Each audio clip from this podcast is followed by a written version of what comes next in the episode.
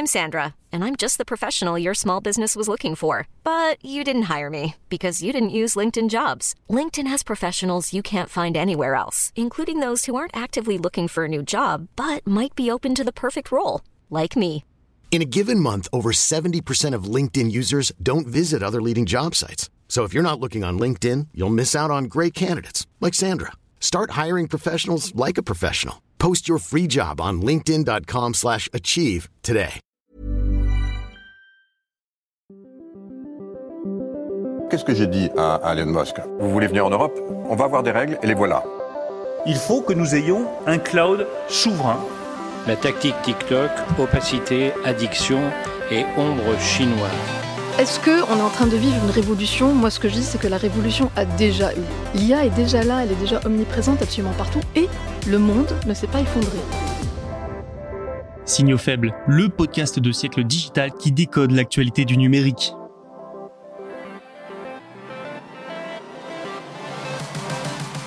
Bonjour à toutes et à tous. Voici les signaux faibles de l'actualité de ce jeudi 28 septembre 2023. Meta a dévoilé plusieurs dizaines de chatbots pour ses réseaux sociaux lors de la Meta Connect 2023.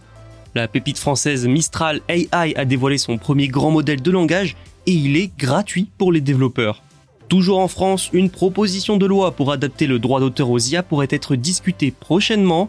Pour terminer, nous nous pencherons sur les déclarations de Linda Yaccarino, PDG de X, qui affirme que la plateforme sera rentable en 2024. Voilà pour le programme. Alors que retenir des IA annoncées par Meta? Découvrons-le ensemble tout de suite. Bonne écoute.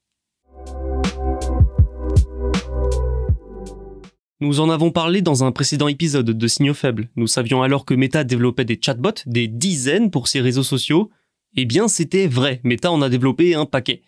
Ils ont été annoncés lors de sa conférence annuelle, la Meta Connect 2023, qui a débuté hier. Ces chatbots basés sur l'intelligence artificielle, évidemment, seront présents sur Facebook, Instagram et WhatsApp. Le groupe a également annoncé que les développeurs pourront créer leur propre version d'un assistant IA. L'un de ces assistants serait capable de rechercher les réponses aux questions que se posent les utilisateurs. Pour ce faire, Meta a noué un partenariat avec le moteur de recherche de Microsoft, Bing. Mais soyons précis, Meta a mis le paquet, je l'ai dit, en dévoilant pas moins de 28 chatbots. Oui, 28. Plusieurs célébrités ont même accepté que leur voix et leurs images soient utilisées pour représenter ces chatbots, comme Snoop Dogg par exemple. Ces IA seront lancés aux États-Unis en bêta dans un premier temps, d'autres chatbots pourraient être ajoutés dans les prochaines semaines selon Meta, de futurs IA qui seront liés à différents centres d'intérêt comme les jeux ou encore la mode. Mark Zuckerberg, le patron du groupe, a bien insisté sur le fait que ces chatbots n'étaient pas là que pour répondre à des questions, mais aussi pour aider à trouver toutes sortes de réponses, échanger avec d'autres personnes, accomplir des tâches. Mais in fine, le but, nous l'avions déjà dit la dernière fois, c'est de rendre plus attractifs ces réseaux sociaux délaissés par les jeunes. Meta est persuadé que ce genre de nouveauté, ça attire les adolescents. Le géant américain compte aussi satisfaire les développeurs, ces derniers pourront donc créer leurs propres IA pour les plateformes de messagerie de Meta. Une autre fonctionnalité devrait permettre de faire de même à ceux ne sachant pas coder. Ça fait donc pas mal de nouveautés. Mais il y a bien d'autres choses à retenir. Déjà, depuis son virage vers le métavers, la société est dans une situation difficile. Ce monde virtuel est devenu un gouffre financier. Et la Meta Connect, c'est généralement l'occasion d'annoncer les nouveautés phares. Et pour le moment, le métavers, censé être le totem de Meta donc, n'occupe pas la place attendue. En fait, c'est l'intelligence artificielle qui est au centre d'une bonne partie des annonces. Pas très étonnant, Meta avait aussi sa part du gâteau de ce marché en plein boom. En revanche, ça montre que le géant américain mise de plus en plus sur l'IA et moins sur le métavers.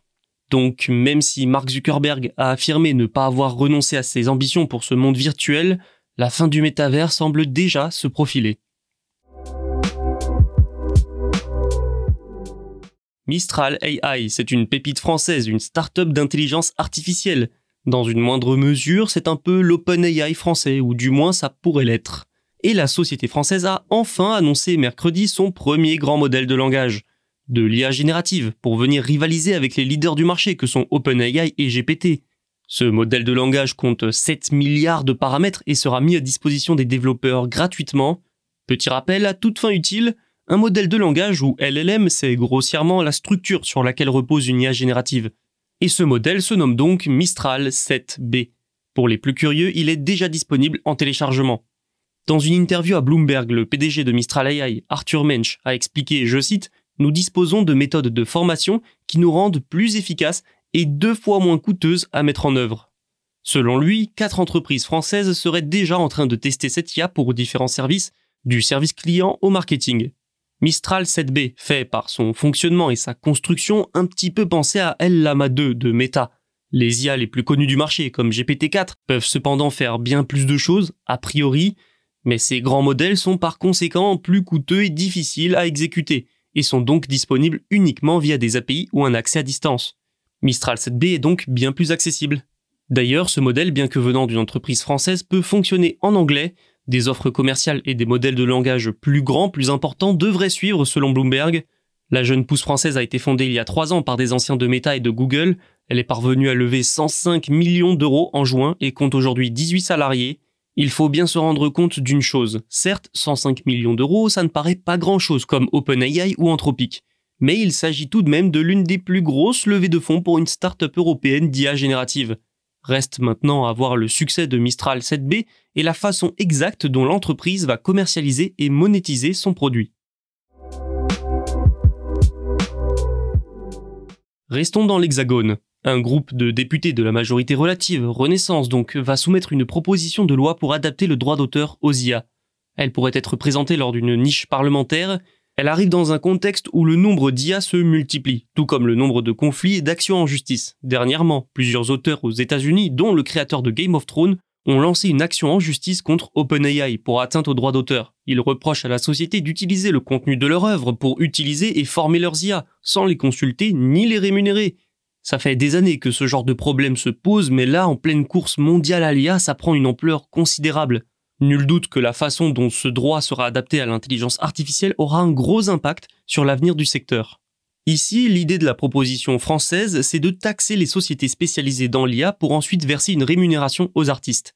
Ça rappelle un peu le fonctionnement de la SACEM pour la musique.